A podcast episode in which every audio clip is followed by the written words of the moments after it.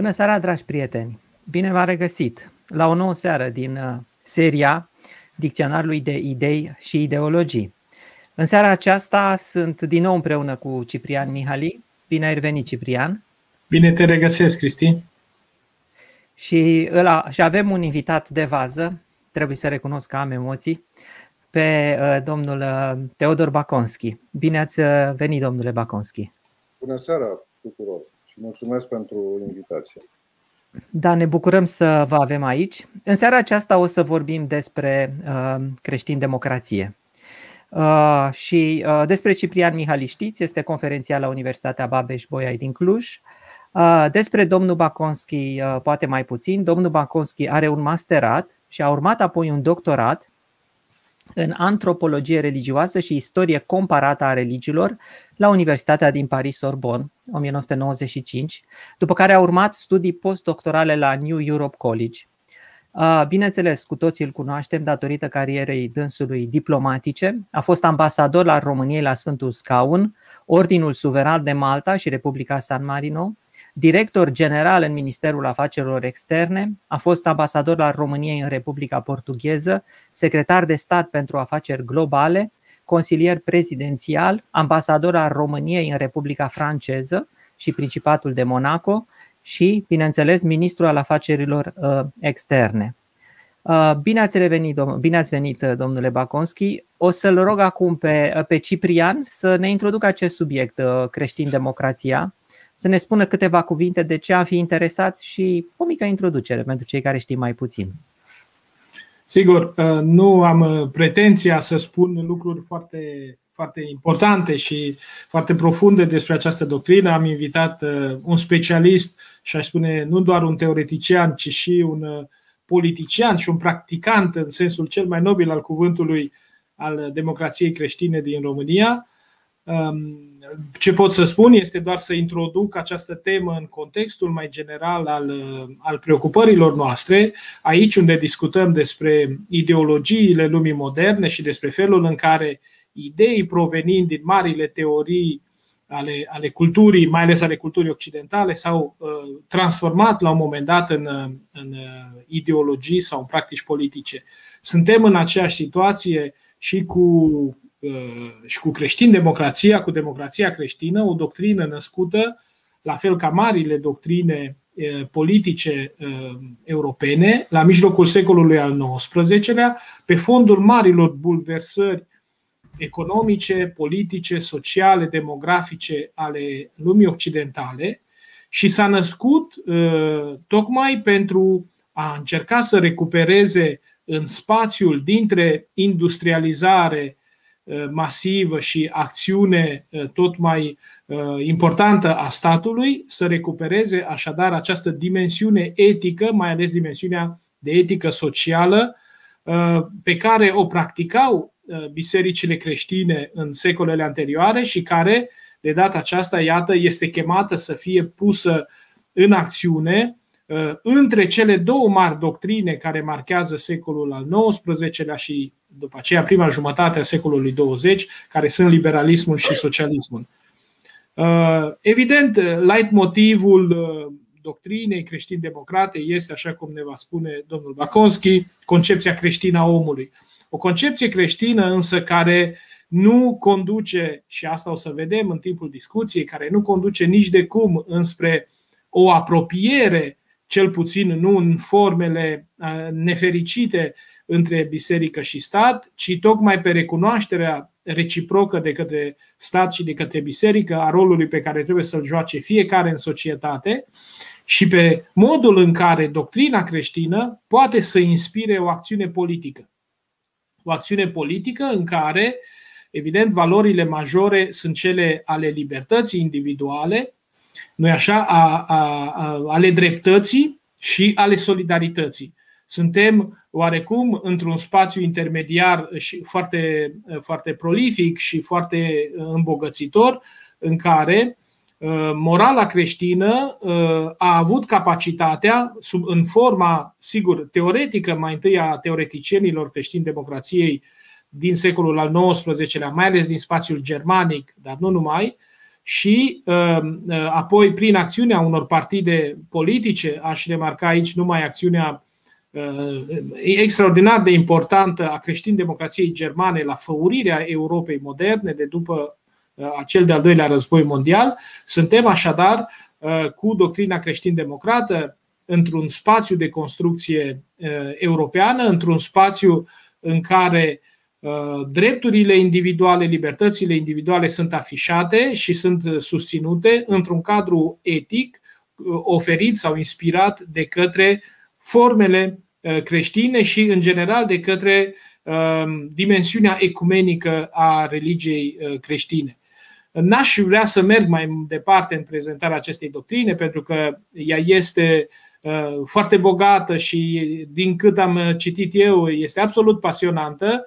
De aceea o să-mi îngădui să-l invit numai decât pe domnul Teodor Baconski să ne vorbească, să ne vorbească despre cum s-a născut această doctrină, care sunt inspirațiile ei, cum s-a articulat la mari teoreticieni care au făcut-o posibilă și în ce fel partidele creștin-democrate s-au afirmat în spațiul european, începând mai ales cu a doua, și în prima jumătate a secolului, dar mai ales cu a doua jumătate a secolului 20, și să vedem, poate spre final, unde este astăzi doctrina creștin-democrată și în ce fel putem să ne imaginăm un rol al democrației creștine într-o lume, nu așa, supusă pe de o parte globalizării, așa cum am văzut data trecută cu colegul Silviu Rogobete, uh, apăsată de amenințarea populismului, dar și de toate celelalte seducții sau uh, amenințări care uh, pândesc lumea noastră.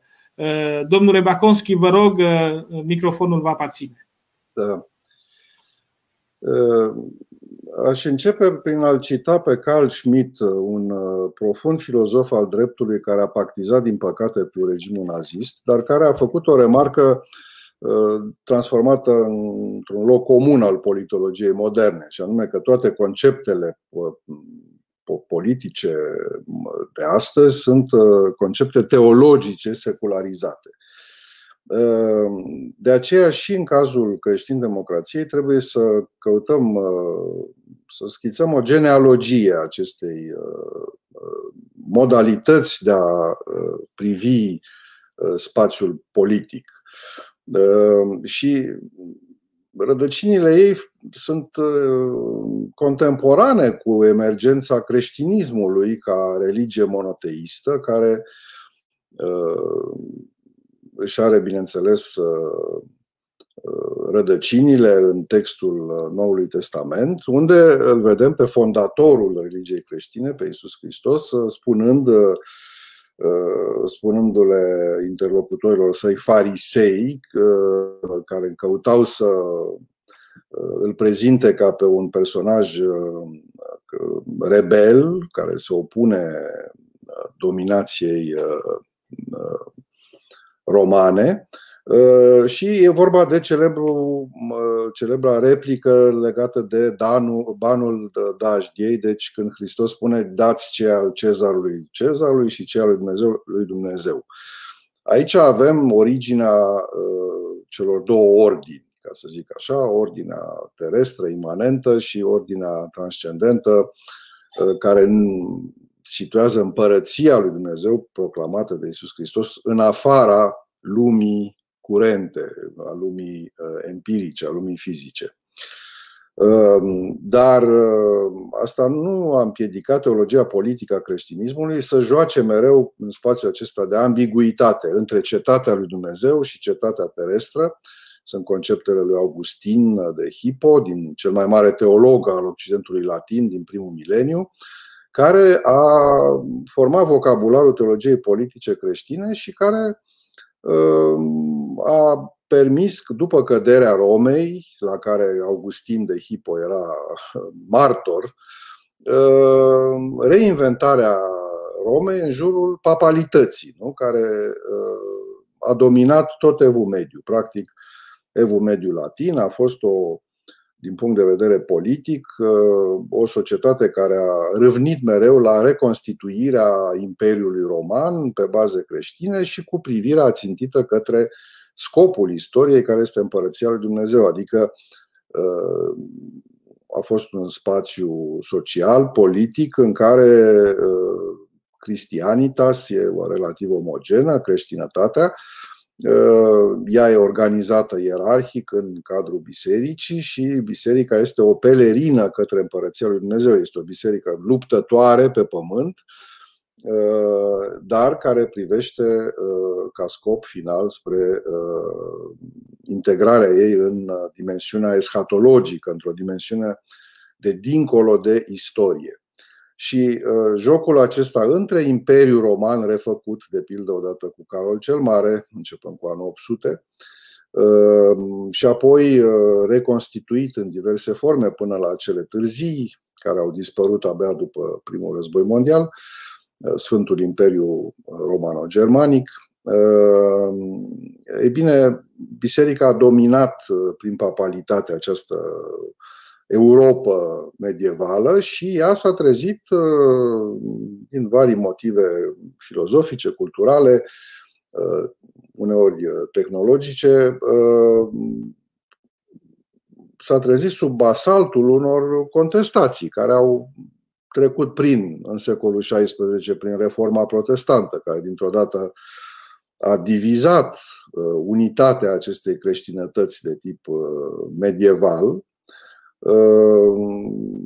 apoi, prin Revoluția franceză, care, preluând datele contractualismului politic uh, britanic și ale iluminismului, a uh, uh, negat radical ordinea catolică a Europei Occidentale și după cum știm, prin violența politică iacobină a căutat să instituie până și o nouă cronologie, adică să iasă cu totul din era creștină și să uh, creeze o uh, ordine în care suveranitatea uh, nu mai este nu mai are ca sursă pe Dumnezeu, ci este reflexul opiniei generale și a poporului. Uh, în care uh, biserica e privită ca un uh, adversar și asta face că catolicismul în secolul de după Revoluția franceză, secolul XIX,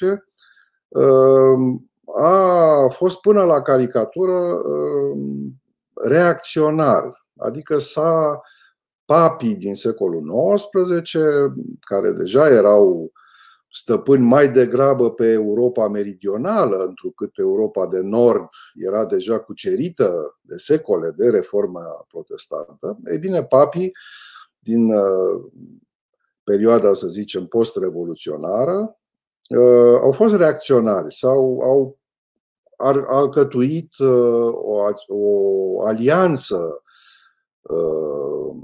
legitimistă între altar și tron, cum s-a spus, și deci au căutat să se alieze politic cu uh, ce mai rămăsese nedecapitat din bătrâna aristocrație europeană și s-a aliat de asemenea cu o serie de gânditori uh, reacționari uh, de care, în numele legitimității monarhiei, vreau să restaureze într-o formă sau alta uh, vechiul regim, măturat de furia revoluționară. Și această confruntare între uh, Biserica Catolică și uh, curentele politice, ideologice, filozofice ale modernității deja a ocupat scena întregului secol XIX, când, de pildă, în lungul lui pontificat,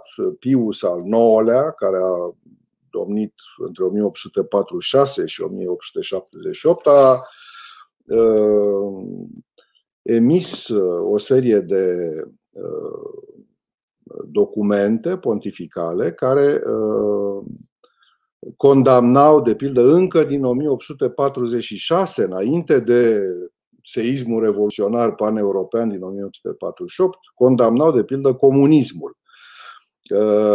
În 1864, acest papă ultra-reacționar, Pius al IX-lea, a publicat o enciclică, Quanta Cura se numea, care are, avea ca apendice, ca anexă, celebrul silabus, un, un fel de listă a tuturor ereziilor moderne. Și în acest silabus, suveranul pontif de atunci a pus la zid aproape toate formele de gândire necatolică și nereacționară, nu? să zicem, de la panteism până la socialism, raționalismul, liberalismul și inclusiv o, un eventual liberalism catolic era de asemenea uh, condamnat de uh, Pius al IX-lea. Și acest antiliberalism al uh, papilor din veacul 19 s-a agravat, aș putea spune, cu, prin succesorii lui Pius al IX-lea,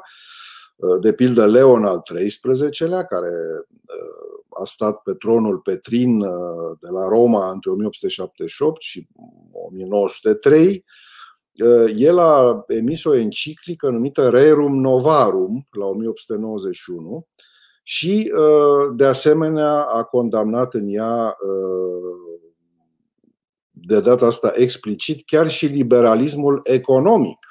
Deci, cum am zice azi, piața liberă. Nu?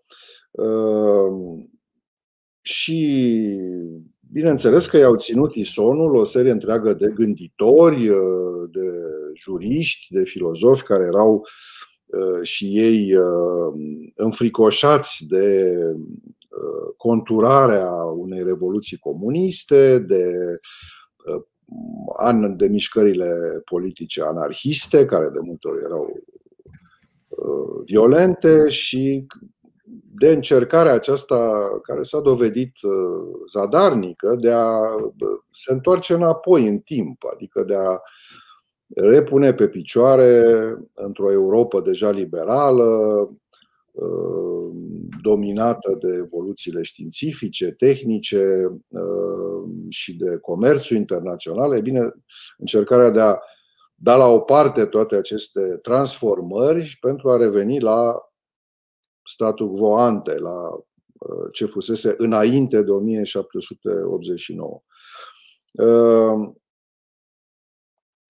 cu toate astea, încet, încet, uh, Biserica Catolică s-a acomodat cu noile timpuri și a început să facă o serie de concesii, dar concesiile acestea au fost extrem de zgârcite și de lente.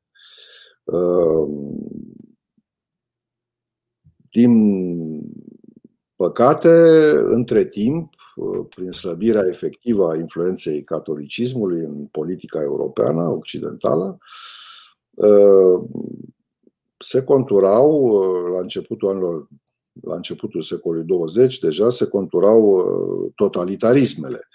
Și uh, încet, încet, uh, papalitatea însă și-a fost, a devenit prizoniera acestor experimente utopice de inginerie socială și a căutat un pact tocmai cu toate forțele mai moderate, care, încă, care au fost însă spulberate de Revoluția uh, politică de dreapta extremă a nazismului, așa cum au fost uh, creștinismul rus spulberat de Revoluția uh, marxist-leninistă, nu bolșevică.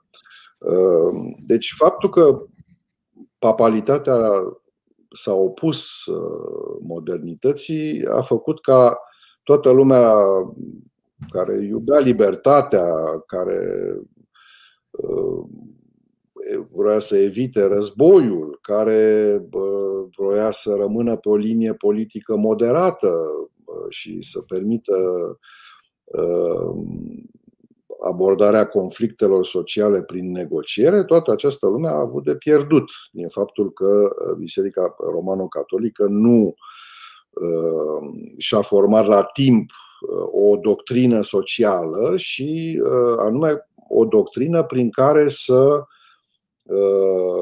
recunoască că uh, societatea capitalistă de, din timpul Revoluției Industriale și a primei globalizări.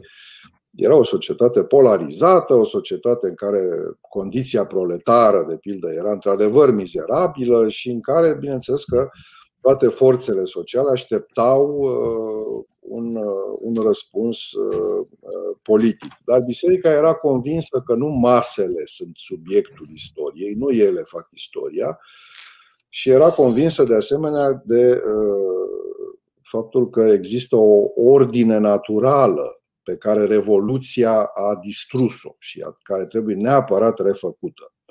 Și de asta concesiile la care papii de la finalul secolului XIX și începutul secolului XX au ajuns se bazau pe această doctrină corporatistă, adică ele priveau statul ca pe o comunitate de comunități naturale. Deci ca pe o, o rețea uh, care se întinde și pe orizontală și are și o anumită ierarhie, de la mic la mare, nu de la Uh, comunitatea naturală a familiei, trecând prin uh, comunitatea locală și ajungând până la, uh, până la națiune. E bine, împăcarea bisericii cu ordinea liberalismului economic s-a făcut abia sub Ioan Paul al II-lea, dacă ne putem imagina. Uh, asta și pentru că probabil Ioan Paul al II-lea, ca polonez și fost uh, arhiepiscop cardinal de Cracovia, uh, luptase cu comunismul și vedea Occidentul sau ceea ce se numea lumea liberă de dincolo de cortina de fier ca pe o societate mult mai bună și de departe preferabilă. Nu? Deci el a avut, dacă vrem, și un o înclinație de a, de a reabilita capitalismul și pentru faptul că el uh, se opunea uh, pe atâtea paliere uh, realității comuniste. Dar la creștin-democrație s-a ajuns, sau mai exact, deși niște partide social creștine au apărut încă în Italia în anii 20, ora lor de glorie a venit abia după 45, când practic ciognirea acestor totalitarisme, nazismul și uh, uh, comunismul în cadrul celui de-al doilea mare și tragic război civil european uh, distrusese tot, de la infrastructură până la valori și libertăți, astfel încât putem să legăm revenirea la o viziune mai creștină asupra omului, tocmai de acest tragic bilanț al celui de-al doilea război mondial. Îmi aduc aminte de o fotografie într-una dintre catedralele bombardate în Germania, catedrală gotică, al cărui Uh, acoperiș fusese distrus de uh, bombe, uh, un soldat american îngenunchiat la o, o misă catolică cu casca metalică sub braț și rugându-se, bineînțeles, pentru ca pacea și să revină și el însuși să scape cu viață din acea, acel măcel final care a, a dus la capitularea necondiționată a Germaniei naziste.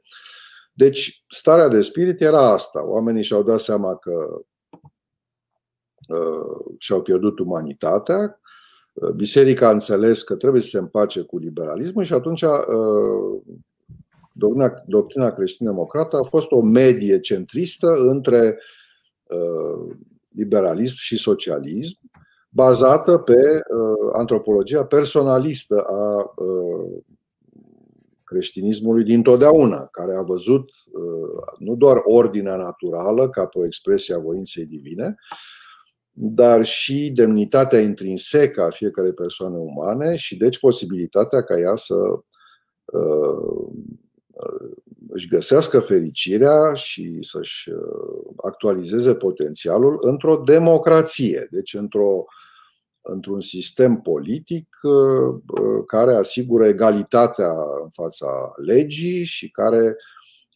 nu lasă pe nimeni în urmă, pentru că și aici doctrina creștin-democrată a apărut gura de, chiar a fost gura de oxigen prin care democrații creștini, practicanți, care au fost fondatorii Uniunii Europene, au găsit o întoarcere la viața, la libertate, la respectul față de demnitatea persoanei și, totodată, la un sistem politic care s-a încarnat cel mai bine în Constituția Germaniei Federale postbelice, în care vedem foarte bine cum funcționează, de pildă, un principiu de bază al creștin-democrației, care are origini scolastice foarte îndepărtate, și anume principiul subsidiarității. Uh, e principiul care spune că în această comunitate de comunități naturale, care este statul, uh, orice instanță superioară trebuie să intervină doar acolo unde uh, corpurile intermediare inferioare nu se pot descurca autonom. Deci, dacă vreți, este și un principiu al descentralizării puterii și totodată un principiu al statului social care încearcă să fie și un stat minimal, să nu, fie un, să nu etatizeze toate aspectele vieții sociale, economice, politice și să lase ca în landurile Germaniei, Germaniei Federale uh, niște uh, instituții locale, inclusiv parlamente locale, care să asigure uh, autonomia. Și, de fapt, din această perspectivă a subsidiarității, vedem că și o, chiar și Statele Unite ale Americii uh, aplică din plin acest principiu, pentru că, uh, după cum știm, uh, fiecare stat american are propriile organisme de conducere, până la un punct propria legislație, deci o mare autonomie locală și care e de regăsit în toate documentele fondatoare și în tratatele constitutive ale uh, Uniunii Europene. Deci, uh, această doctrină care uh, presupune libertate, respect pentru demnitatea persoanei umane, solidaritate și subsidiaritate, reprezintă un fel de decalog Uh, al uh, moderației politice și uh, a avut un rost fundamental în conturarea proiectului european, deși un, o internațională a partidelor creștin-democrate s-a creat abia în 1976 și a fost condusă de uh, primul ministru al Belgiei din acel, uh, acea vreme, uh, Leo Tindemans, și urmat la șefia familiei popularilor europeni, cum s-au autonomit, de celebrul Wilfried Martens, care a fost și el un premier belgian înfocat al cauzei europene și totodată un creștin democrat. Ă, fapt este că între 1950 și 1990-95 ă, partidele creștine-democrate au dominat scena politică și instituțiile pe care le-a creat Uniunea Europeană. Și până astăzi ele dețin ă, un fel de majoritate în, și în alcătuirea Comisiei și în componența Parlamentului și al Consiliului European uh, și chiar al adunării parlamentare a Consiliului Europei. Uh, deci, viziunea creștin-democrată este uh, în continuare cea care dă tonul, direcția deciziilor majore care se adoptă în Uniunea Europeană și tot ce putem spune este că după o atât de îndelungată domnie democratică, ele s-au erodat, aceste partide creștin-democrate s-au erodat pentru că, fiind la mijloc între socialism și liberalism, au fost tentate să importe teme din discursul electoral și din agenda politică a acestor două flancuri. Și încet, încet, referențialul creștin s-a estompat. Ele au fost nu doar în Italia, subminate și de câteva scandaluri răsunătoare de, de corupție.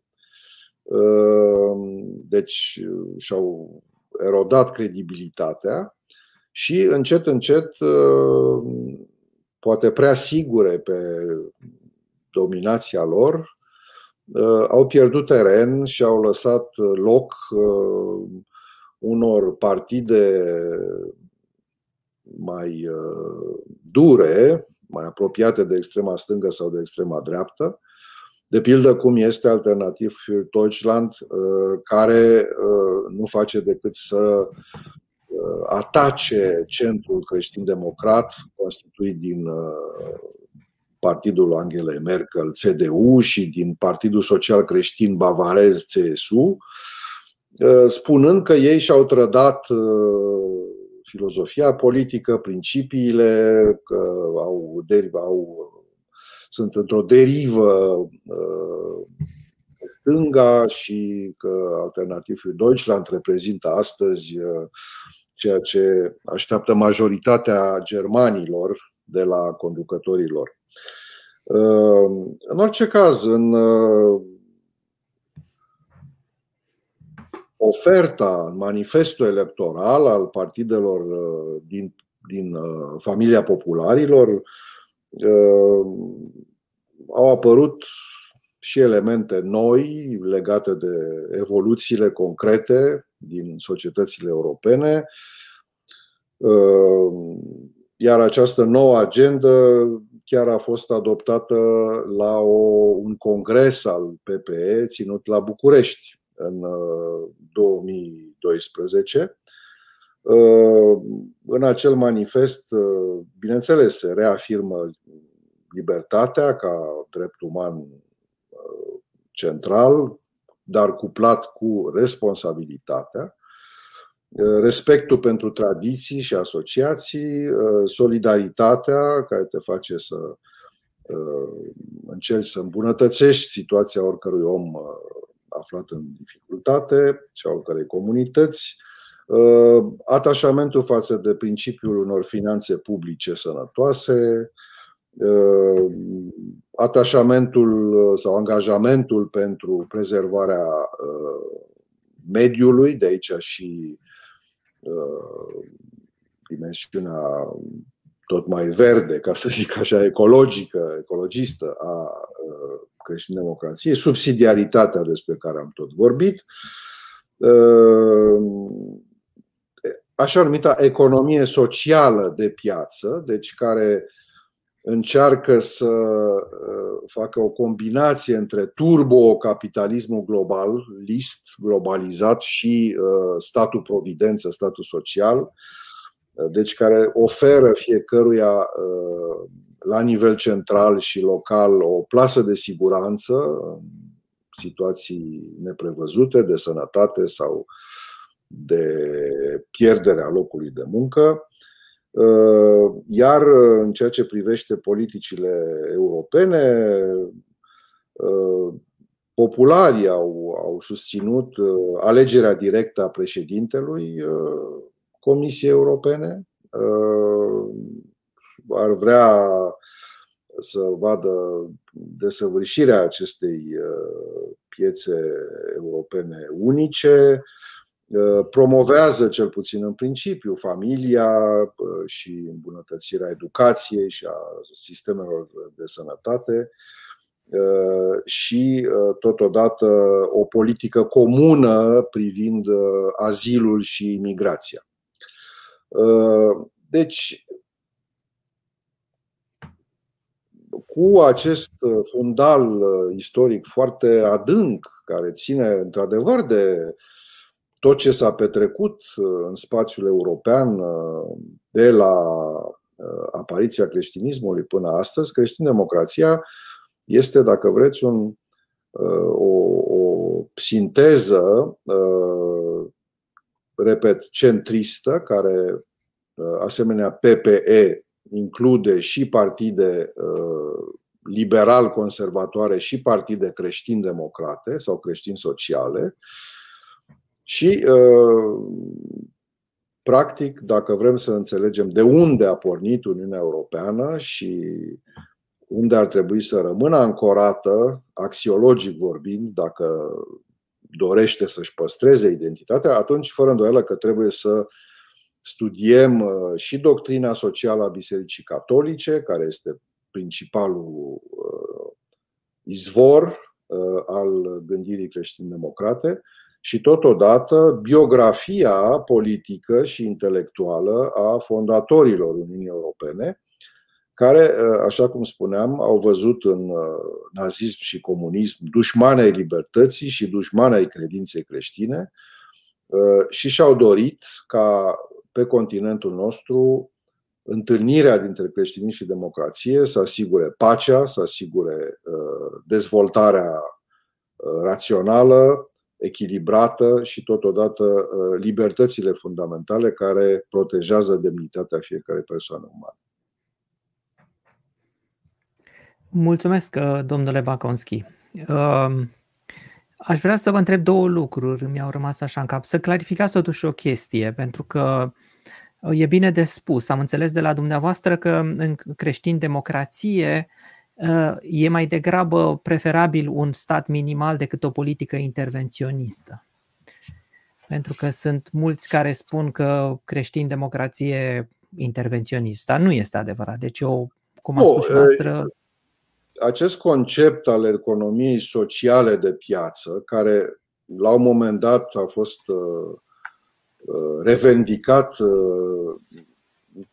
în mod surprinzător de Ion Iliescu uh, la începutul anilor 90. Uh, sigur că a creat impresia că uh, creștin-democrația este mai degrabă de stânga și etatistă. Deci o, dar nici vorbă de așa ceva, tocmai pentru că Principiul subsidiarității presupune autolimitarea uh, statului uh, și non-intervenționismul. Deci statul intervine doar pentru a ajuta. Deci pentru a păstra condițiile libertății și autonomiei locale. Uh, nu intervine pentru a limita această autonomie, nici descentralizarea administrativă. De aici, tot din acest pat de idei uh, creștin-democrate a pornit și uh, politica de regionalizare. Uh, ideea asta că este din acest uh, pat de idei uh, creștin-democrate. E, e un eco, un, o desincronizare? Da, am scos eu eco, a fost de la Ciprian. Ok? Ciprian a deci, avut un ideea, ideea aceasta că, uh, dincolo de frontierele statelor naționale, ar trebui conturate și încurajate cooperările, uh, inclusiv transfrontaliere, uh, pe baza unor regiuni. De pildă, cum s-a vorbit de o, de o politică pentru dezvoltarea unei regiuni a Dunării, nu? Să, să zicem.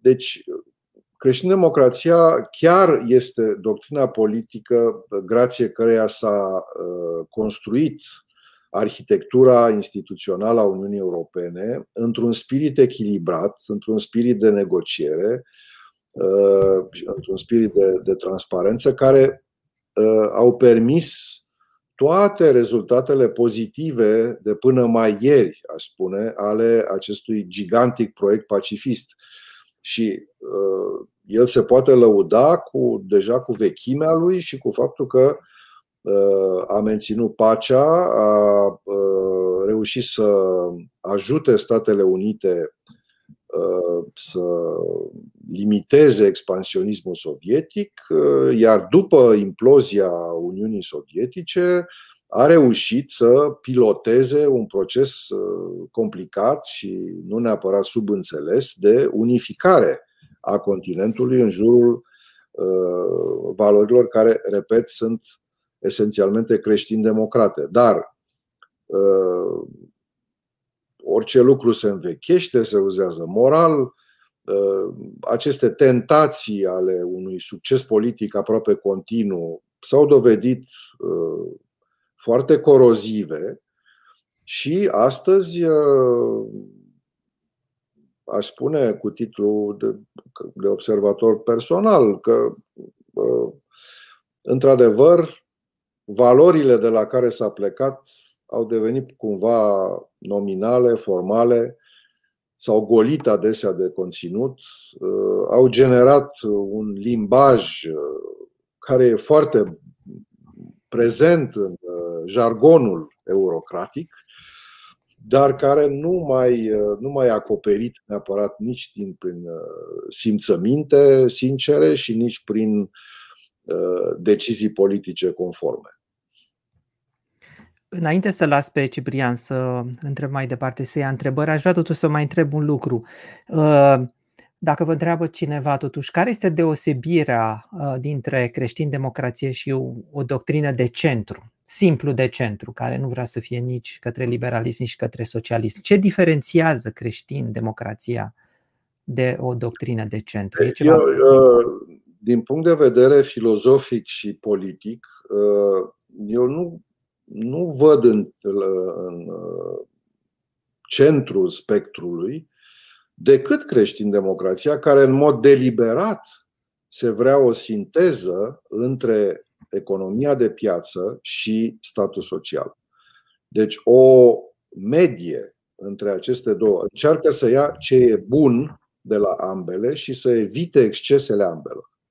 Deci, din punct, uh, punct de vedere politologic, cred că doar creștin-democrația merită uh, titlul de uh, curent politic de centru. Altfel, uh, după cum am văzut în realitatea istoriei recente, uh, liberalismul nu are limite, uh, politica de laissez-faire, Uh, expansiunea piețelor uh, comerciale, uh, financiare, transferul de tehnologii, într-un element pur liberal, nimeni nu poate să mai modereze, să mai oprească, în principiu cel puțin, stricta logică a maximizării profitului. Într-o logică socialistă, se ajunge încet încet la intervenționism, la etatism, la uh, intervenția și chiar intruziunea statului, care nu mai e un arbitru între jucătorii de pe piață, un arbitru neutru și binevoitor, ci un actor care uh, tinde sub, inclusiv sub pretextul combaterii uh, monopolurilor, să constituie el însuși un monopol. Și dacă e să privim la situația capitalismului românesc, ar trebui să spunem că la noi, de pildă, uh, cel mai mare capitalist e statul, uh, pentru că în jurul lui și a comenzilor publice de stat se învârt cele mai mari afaceri. Uh, deci statul reprezintă din, din punctul ăsta de vedere, un uh, principalul actor economic, chiar dacă structura economiei reale nu e, e în majoritate privată, pe, mâini, uh, pe mâna unor companii private.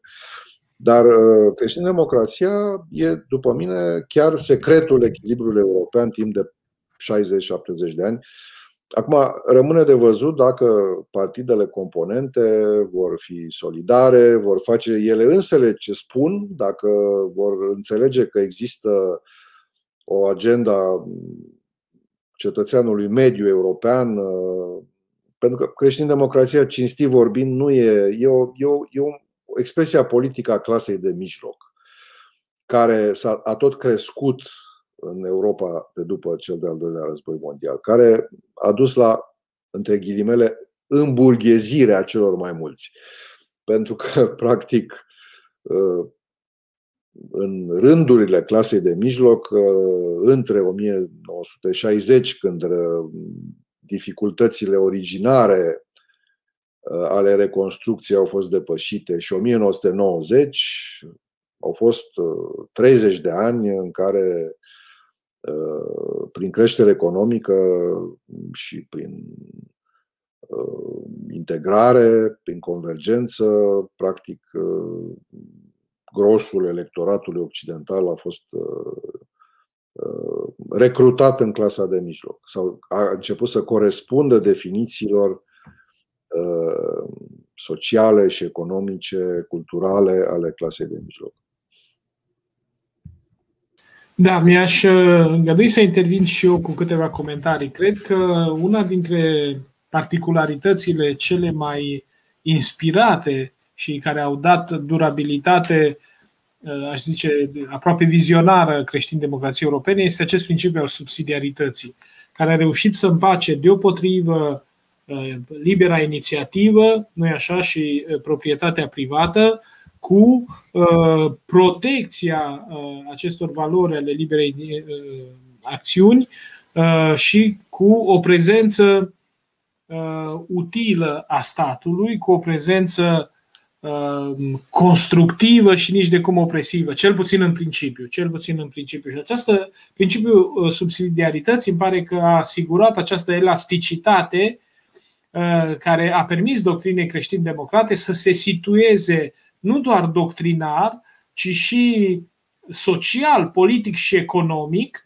între, pe de o parte, evident, socialismul și cu versiunile sale comuniste într-o parte a Europei și tendințele liberale foarte, foarte aprige care au dus la sfârșitul secolului 20 spre neoliberalism. Deci aici cred că există ceva ce merită dacă nu recuperat, pentru că e tot timpul acolo, în orice caz redinamizat uh, puternic, pentru că subsidiaritatea uh, are potențial. Ideea subsidiarității are potențial și asta se vede și astăzi, uh, când la nivel european vorbim și de abordări comune, dar și de revalorizarea comunităților locale, de tot ceea ce înseamnă solidaritățile locale, întrajutorarea și așa mai departe. Această, această, aceste principiu privatul înaintea statalului și micul înaintea marelui sau comunitatea mică înaintea comunității mari. Dar ce voiam să vă întreb erau mai degrabă două lucruri. E o întrebare care revine cu o anumită frecvență în întrebări, o chestiune care revine în întrebările celor care ne urmăresc, probabil că vom și lua niște comentarii în acest sens, privește apropierea, nu i-aș spune confuzie pentru că uh, e mai rar să fie o confuzie, dar este o apropiere între ideea unei doctrine politice creștin-democrate și ideea separării sau uh, separabilității sau inseparabilității dintre stat și biserică. Noi gândim oarecum în grila noastră, care e o grilă destul de, aș spune, de deformantă în spațiul uh, cultural religios românesc. Dar e bine de știut că în spațiul occidental această separare sau doctrina creștină-democrată a câștigat oarecum paradoxal, nu așa? A câștigat în prestigiu, în forță și în eficacitate în momentul în care se oficializează despărțirea dintre stat și biserică. Și din ce am putut să citesc, dar aici o să puteți să spuneți mult mai bine decât mine, statele occidentale sau partidele creștin-democrate aflate la putere în unele state occidentale au fost ele însele susținătoare ale principiului laicității. Atenție, nu secularizare, nu o primare, dar o laicitate funcțională a statului. Și asta cred că e important de, de remarcat și uh, ar fi util să, să o spuneți și asta așa cum o vedeți. Apoi, cealaltă întrebare care vine mai degrabă spre actualitate, uh, această epuizare sau, cum să-i spunem, esuflement, cum ar zice francezii, nu? Că își trage sufletul creștin, democrația gâfâie puțin pe final de secol 20 sau mai degrabă în ultimele două decenii, nu, e, nu se datorează cumva și unei anumite uh, diluări morale sau etice, pardon, nu morale, diluări etice Uh, în, în corpusul ideilor de inspirație creștină care alimentează astăzi mai degrabă mișcările de extremă, mai ales de extremă dreaptă. vedem și în spațiul românesc, vedem și în alte spații, am mai discutat și noi puțin despre asta, dacă nu cumva inclusiv elemente din doctrina creștin-democrată au fost sesizate ca zone de oportunitate pentru un discurs populist, demagogic sau chiar extremist și radical în anumite locuri. Sigur, vedem și la fel cum liberalismul inspiră neoliberalismul, la fel cum idei generoase poate de natură socialistă sau de natură social-democrată din secolul XIX alimentează extrema stângă și așa mai departe. Dar, dar trebuie să vedem dacă nu cumva se scurge cu, să zic așa, cu expresie plastică, ceva din, din substanța etică a creștin-democrației ca să se ducă înspre uh, această revendicare populistă pe care o vedem atât de zgomotos în spațiul public, nu numai românesc, ci și european. Uh, cam asta aș fi vrut să spun. Deci, uh, da, rapid. Da, în prima chestiune uh, trebuie să amintesc că principiul uh, creștin-democrat uh, referitor la relația dintre biserică și stat.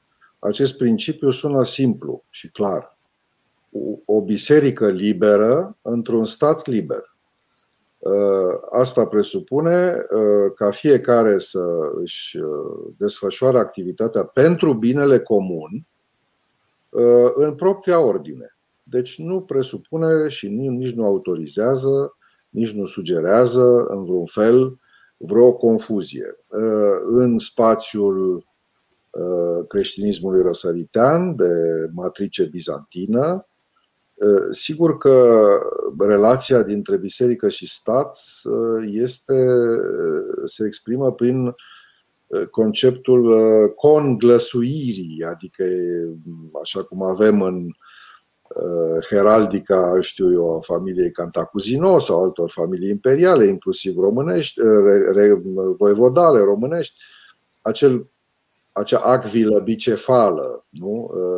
care exprimă de fapt această conglăsuire dintre puterea seculară și cea spirituală ele trebuie să vorbească pe o singură voce. Și de aici, uh, fiind noi atât de multă vreme impregnați de propria tradiție uh, și teologia politică a ortodoxiei uh, răsăritene, avem impresia că singura relație posibilă dintre stat și biserică este una de simfonie, deci de armonizare pe o singură voce, în loc să vedem că e posibil și necesar ca ele să, conform uh, poveștii de la care am început, cu banul dașdiei, nu? Uh, îi se datorează fiecare cetățean, este, dacă este și uh, partea bisericii, datorează cezarului taxe și respect pentru responsabilitățile lui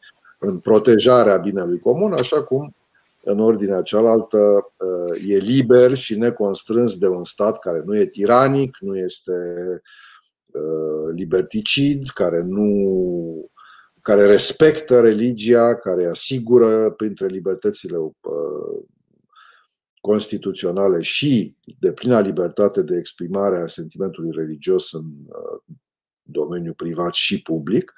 E, asta e o democrație funcțională de tip occidental. Ori la noi, ă, tocmai pentru că despre creștin-democrație a vorbit cu precădere Partidul Național Țărănesc creștin-democrat, care era compus nu doar din, avea ca lideri ă, și refondatori după comunism, nu doar personalități care fusese încarcerate în gulagul comunist, ci și personalități în, ă, cu precădere greco-catolice, Uh, din Transilvania și uh, tocmai pe filieră greco-catolică a uh, pătruns pe scena politică a României postcomuniste doctrina creștin-democrată, numai că existând o majoritate zdrobitoare de ortodoxi și tensiuni legate de restituirea patrimoniului greco-catolic confiscat de comuniști,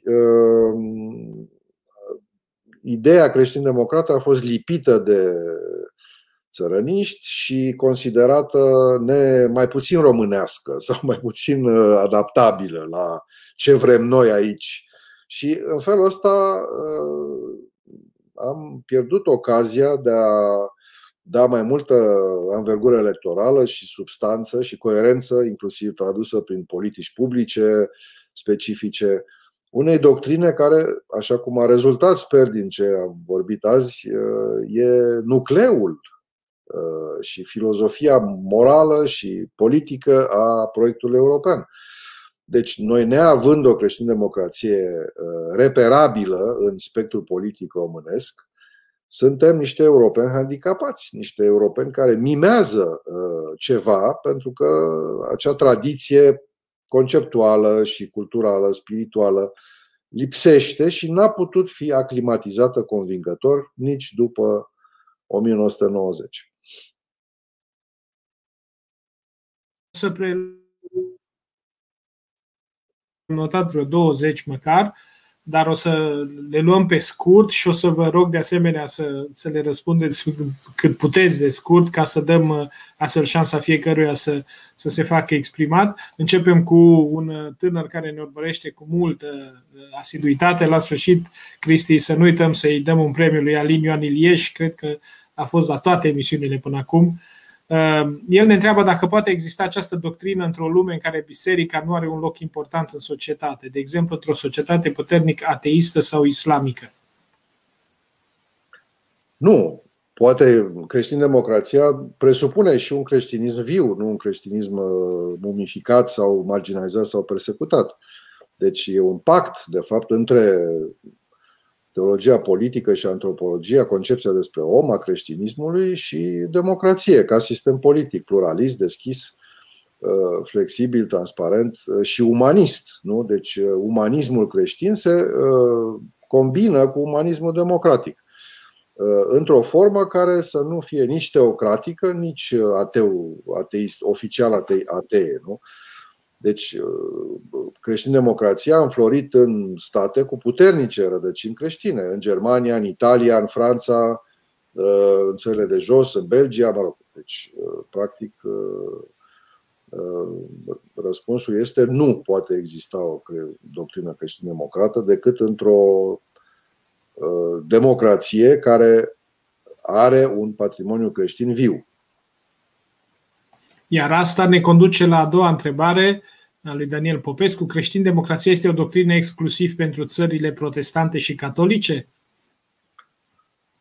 Dat fiindcă în spațiul ortodox, deși sunt multe partide membre în Partidul Popular European, nu prea a prins creștin-democrația, am putea spune că e un adevăr factual, că uh, ea exprimă mai cu seamă uh, tradiția și opțiunile uh, unor societăți de confesiune protestantă și catolică. De altfel, creștin-democrația postbelică a fost și locul politic în care s-au închis vechile răni ale războaielor religioase dintre catolici și protestanți. Pentru că în partidele creștin-democrate postbelice au fost uh, bineveniți creștinii de toate confesiunile. Uh, personal, mi-aș dori, am încercat, fără succes, din motive care mă depășesc, uh, mi-aș dori să existe uh, și în România un adevărat partid creștin-democrat, moderat, realist, uh, impregnat de umanism creștin, respectuos cu tradiția, apărător al drepturilor fundamentale și totodată un interlocutor competent al partidelor politice din vestul Europei. Dar Deocamdată acest partid sau aceste partide nu există decât uh, cu numele. Uh, da, o să preiau următoarea întrebare, să nu o pierd, pentru că sunt multe. Putem spune, tot de la Daniel Popescu, în mod excepțional, preluăm două întrebări de la dânsul, putem spune că doctrina creștin-democrată este o formă de conservatorism? Uh, are o dimensiune tradiționalistă, deci putem spune că e un conservatorism soft. Da, e, e bună precizarea. Uh, și o întrebare mai degrabă provocatoare, uh, Cătălin Nicolae Gerasim. Considerați că într-un stat laic este legal să se întemeieze partide pe doctrine religioase de vreme ce prin Constituția României este ilegală discriminarea religioasă? E o întrebare bună. La noi, când religia s-a unit cu politica de-a dreptul și când un partid a preluat temele creștine, a ieșit dezastru legionar. Deci, un partid care pretextând sau chiar sincer implicat în îndepărtarea pericolului de bolșevizare a României, a căzut în fascism clasic și cu asortat și cu asasinat politic și cu violență și cu uh, toate derivele pe care măcar astăzi le putem privi în față și le putem documenta. Uh, deci, uh, dar creștin-democrația se împacă perfect cu laicitatea statului, adică cu neutralitatea confesională a statului. Într-un partid creștin-democrat ar putea să intre și nu numai un, un, un creștin, să zicem, de altă confesiune decât cea majoritară, nu ortodoxă, dar ar putea la fel de bine să intre un musulman sau să intre altcineva. Nu? De, de, din acest motiv, Partidul Popular European, cu 20 de ani în urmă, a acceptat statutul de observator al partidului lui Erdogan, care pe vremea aia era un lider turc care încerca și el în țara lui să facă un fel de sinteză între islam și democrație. E, n-a ieșit în Turcia. Uh, dar în uh, țările din Europa Occidentală, unde partidele creștin-democrate sunt la putere de zeci de ani, de fapt, uh, nimeni nu a discriminat pe altcineva din motive religioase. Da. Era de altfel o întrebare în sensul acesta, dacă există islam-democrație sau mozaic-democrație. Sigur, cred că răspunsul este cumva dat. Ehm, Andrei Borz vrea să știe dacă conceptul de creștin-democrație nu încalcă cumva principiul separării bisericii de stat. Tocmai ați, ați răspuns, mi se pare, la asta și da. Eh, ce, ce, ce aș mi-ar fi permis să adaug eu la, la, la considerațiile anterioare este faptul că nu este vorba atât de a întemeia o doctrină politică pe ideea de biserică sau pe credință propriu-zis, ci că într-o societate, cum este societatea europeană, putem avea diferite surse axiologice, cum zic, diferite surse ale valorii, diferite sisteme de valori, da?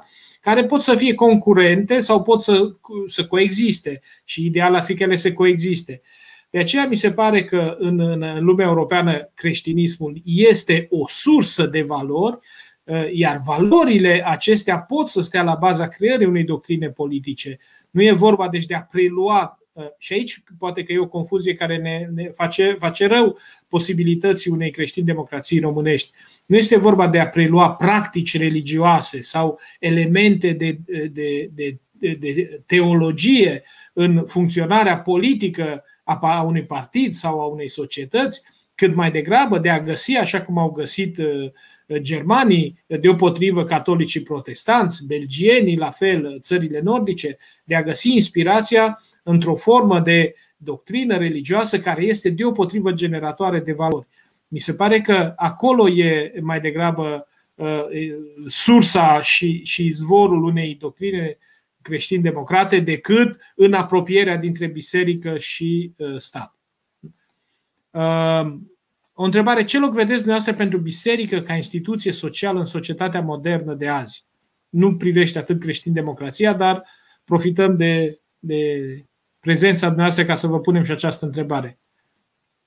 Da, uh, sper că biserica și bisericile și confesiunile, cultele legale din România vor avea în continuare libertatea pe care le-o garantează orice Constituție democratică uh, și că vor avea totodată înțelepciunea de a continua sau de a dezvolta colaborarea uh, dintre ele pentru binele comun. Există uh, foarte multe resurse de expertiză, de bunăvoință, de solidaritate, Uh, acumulată în fiecare comunitate religioasă din România și, până la urmă, nimic nu ne oprește ca toate aceste resurse să pot să fie uh, mutualizate, să fie puse la, la oaltă și să, să uh, genereze proiecte de care, slavă Domnului, avem. Suntem într-o cronică subdezvoltare, suntem într-o disparitate de dezvoltare regională tot mai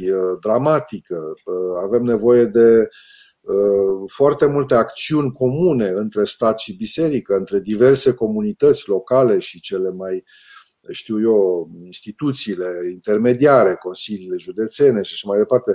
Deci e vorba de o, o cultură a conlucrării pentru binele comun, pe care, la care suntem repetenți în linii mari, Uh, și care ar trebui să fie cultivată și pedagogic și practic, pentru ca uh, tot ce avem mai bun în noi să fie pus la oaltă pe această, în acest efort de uh, cooperare pentru sporirea binelui comun.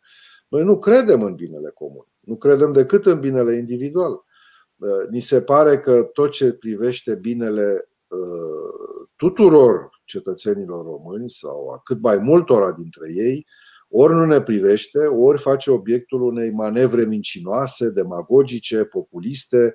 Deci, la noi, uh, capitalul de încredere socială este atât de avariat după diversele dictaturi prin care am trecut, încât a devenit uh, irelevantă noțiunea de, de, de bine public, de bine comun. Și trebuie să o reparăm și să o punem în priză, pentru că uh, numai așa se dezvoltă armonios o societate. Altfel, uh, vom fi o, o adunătură de indivizi care nu mai înțeleg de ce trăiesc uh, împreună, nu mai vor să trăiască împreună, nu mai știu să conviețuiască și uh, își fac unii altora viața un infern, ceea ce nu pare să corespundă nici creștinismului, nici democrației.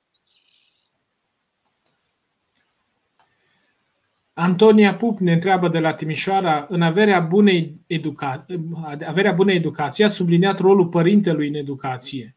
Este educația morală făcută, inclusiv acasă, un, deza- un deziderat al creștin-democrației? Este pentru că creștin-democrația încurajează uh, și uh, familia și totodată solidaritatea între generații și uh, aici intră responsabilitatea familiilor de a contribui și ele alături de școală sau de biserică la formarea unui adult responsabil decent, a unui cetățean competent, nu? dar și a unui om bun, adică a unui om bun din punct de vedere profesional și moral. Așa încât firește că există în creștin-democrație această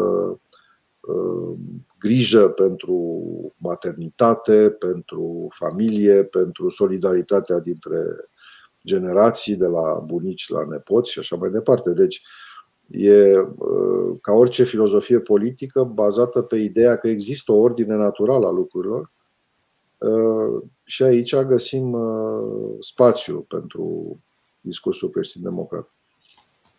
O întrebare mai scurtă. Sunt Conrad Adenauer și Helmut Kohl cei mai mari reprezentanți ai creștin-democrației?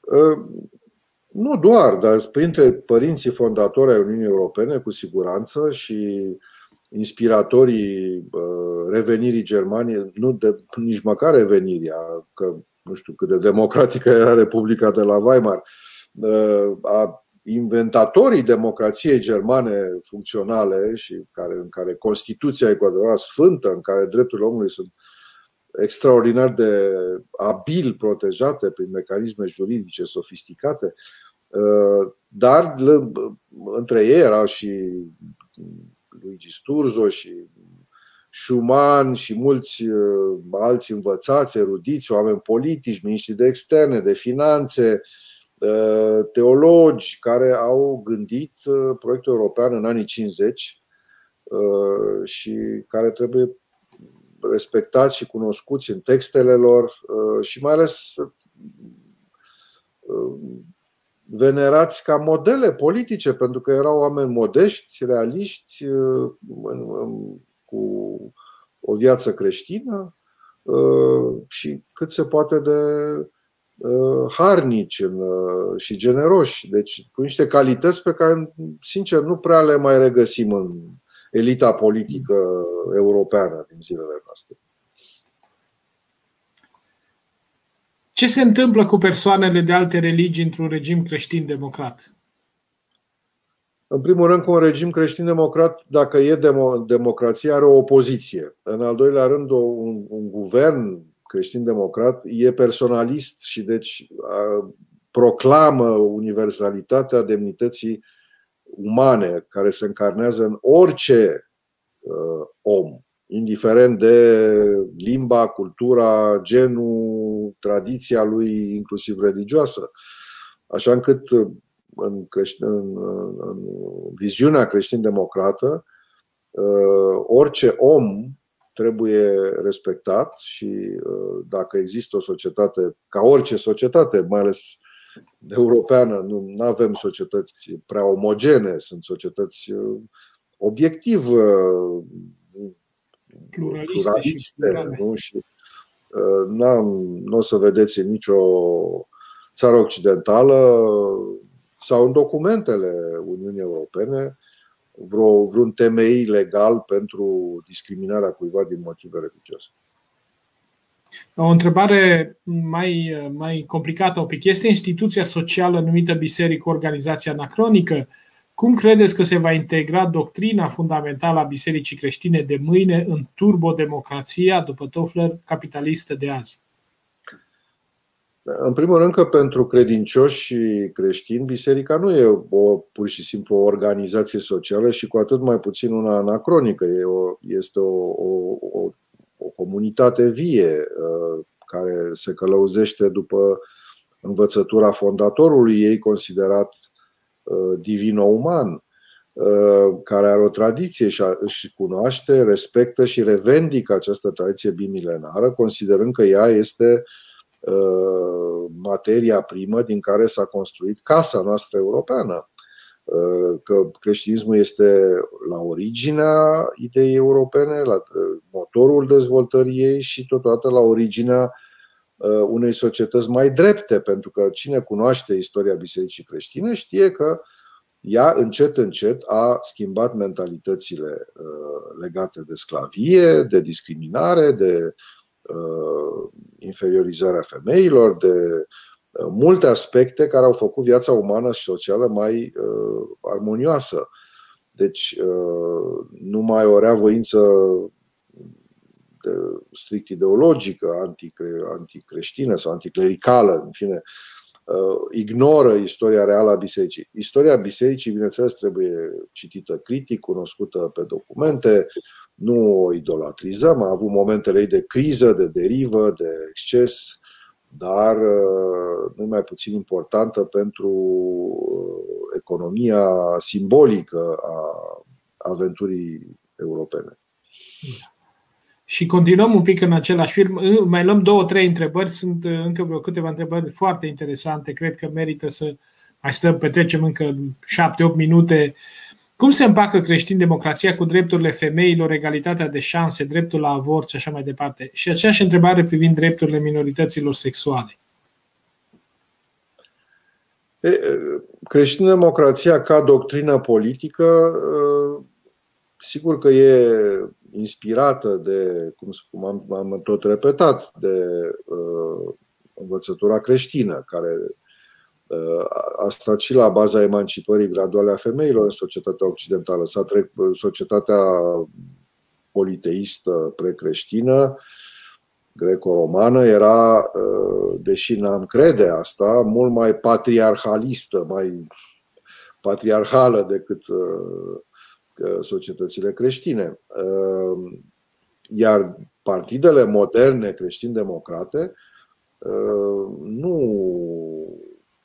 privesc minoritățile sexuale cu ostilitate, chiar dacă ele uh, sunt uh, văzute într-o lumină morală negativă de textul biblic. Deci, mai degrabă, aici apare o tensiune între creștinii practicanți care țin uh, sunt și fideli uh, învățăturii biblice și patristice a bisericii și cetățeanul care votează creștin-democrat, dacă ar exista și la noi un astfel de partid. Dar, repet, întrebarea însă își pune o, o, o falsă problemă, cum era cel dinainte. Cu, noi, noi luăm uh, cu, între experiența proastă, dezastroasă a legionarismului interbelic, care era un ortodoxism fascizant, și uh, exemplele, știu eu, de teocrație iraniană sau așa mai departe, facem niște confuzii permanente. Adică dacă un partid combină creștinismul și democrația în numele demnității, a libertății, a uh, solidarității, a unor valori de o maximă noblețe. Nu înseamnă că instituie un regim de teroare religioasă în care toată lumea, toată viața publică a statului, a instituțiilor e invadată de religie, în care separația dintre stat și biserică dispare. Nu, am, am, am precizat mai devreme că principiul creștin-democrat este un stat, o biserică liberă, într-un stat liber. Deci nu ne, cele două libertăți se conjugă spre binele comun, dar nu se, se, se limitează reciproc în, în numele responsabilității. Și uh, profităm de această întrebare să-l salutăm pe bunul nostru prieten și fost intervenant în emisiunea noastră, Dănuț Mănăstireanu, care ne scrie și ne urmărește cu fidelitate din Scoția. Ce șanse există pentru construirea unui model creștin-democrat în context ortodox? Există asemenea încercări și care sunt motivele pentru care, cel puțin până acum, ele nu par să fie avut succes? Salut pe domnul Mănăstireanu înainte de toate și îi aduc aminte că în spațiul ortodox, doar Biserica Ortodoxă Rusă a generat în jurul anului 2000 o doctrină socială a Bisericii Ortodoxe care era inevitabil inspirată de cea de doctrina socială a Bisericii Catolice, dar care, din motivul că bisericile ortodoxe autocefale nu prea sunt într-o comuniune panortodoxă funcțională, n-a trecut granița Rusiei. A fost tradusă și comentată aici colo. Alte biserici ortodoxe, inclusiv a noastră, au căutat să pună pe agenda dezbaterilor în interiorul bisericii, nu doar în spațiu public, în propriu zis, uh, și chestiunile legate de o teologie și o pastorație socială, dar rezultatele sunt modeste, iar tracțiunea politică a acestor uh, aceste agende sociale a Bisericii Ortodoxe este minimă, dacă nu chiar uh, nulă. Uh, mai iau o singură întrebare, după care ne vom opri, că e, ritualul nostru este să ne oprim undeva pe la 90-100 uh, de minute. Întrebarea vine de la domnul Alexandru Zănoagă.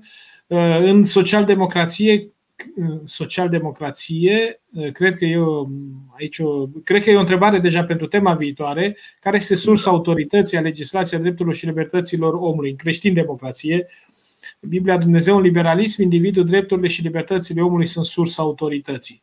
Haideți să ne referim la creștin-democrație și în felul ăsta da. anticipăm uh, tema. Bun, uh, creștin-democrația uh, asumă cel puțin un postulat deist uh, și chiar teist, deci uh, nu doar că recunoaște existența lui Dumnezeu, dar uh, recunoaște acțiunea lui Dumnezeu în istorie și faptul că finalitatea istoriei umane este transistorică, că nu se oprește totul aici și acum, în imanență, în imediat, în dimensiunea strict fizico-chimică a omului.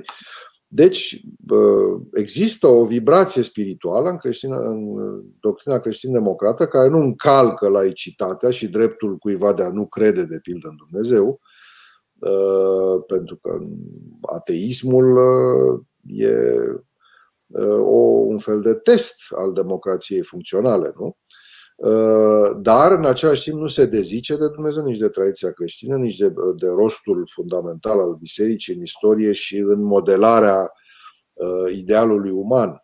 Deci, nu există o contradicție și creștin-democratul demn de acest nume, uh, cred că înțelege filozofic că sursa suveranității nu este nici ea uh, intrinsecă, nu? Cine, cine creează condițiile unei reflexii morale nu se află aici și sub nasul nostru sau la dispoziția noastră, noastră ci este o instanță care precede și transcende uh, omul. Aș încheia cu, cu această remarcă făcută de una sau unul dintre ascultătorii noștri ar, am vrea să vă, să vă mulțumim pentru intervențiile de astăzi, pentru ce a însemnat această întâlnire și să spunem celor care ne-au urmărit că rămânem fideli acestei logici mai, care pune în prim plan cunoașterea, cunoașterea ideilor, trebuie să știm despre ce vorbim și cred că discuția despre creștin-democrație de astăzi a permis multora dintre cei care ne urmăresc și care ne vor urmări de acum înainte, pentru că o bună parte dintre urmăritorii noștri revin să urmărească emisiunile uneori chiar de mai multe ori, Uh, ideea din spatele acestei inițiative a noastre este așadar asta, uh, să elaborăm acest dicționar de idei și ideologii cu cei care pot să ne vorbească pe un ton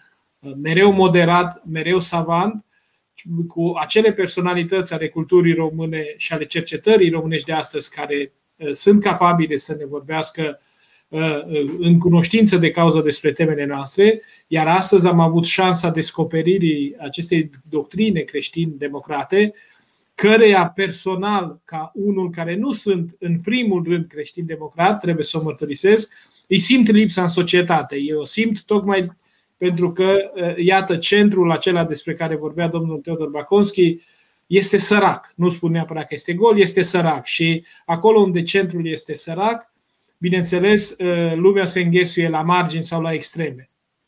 Cred că uh, domnule Baconski împreună cu alții, alți oameni de calitatea și de, de forța dumneavoastră puteți să mai lucrați un pic la, la această idee. Cred că în societatea românească e loc mai ales de un reviriment moral pe care îl susțin și îl încurajez.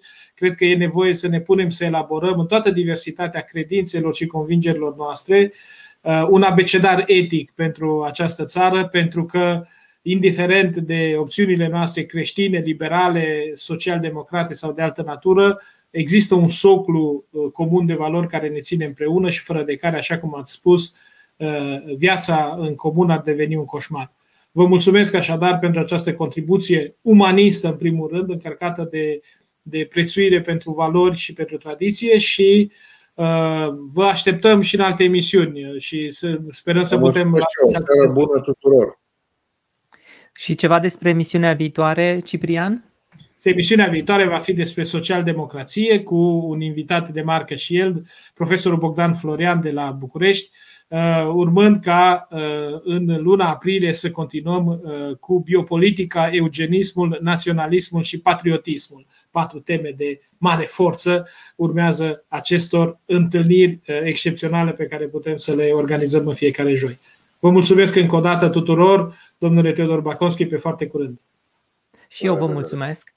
Uh, vă spun la revedere și cei care ne urmăreți, așa cum știți, îi încurajez să, să intre acum pe aplicația Discord sau discord.gg slash presură. Acolo, așa cum unde, după cum știți, cum ne-am obișnuit, după aceste întâlniri de joi, continuăm să dezbatem, uh, însă și pe voce. Deci acolo fiecare poate să-și pună părerea și să dezbatem mai departe. Încă o dată, la revedere și o seară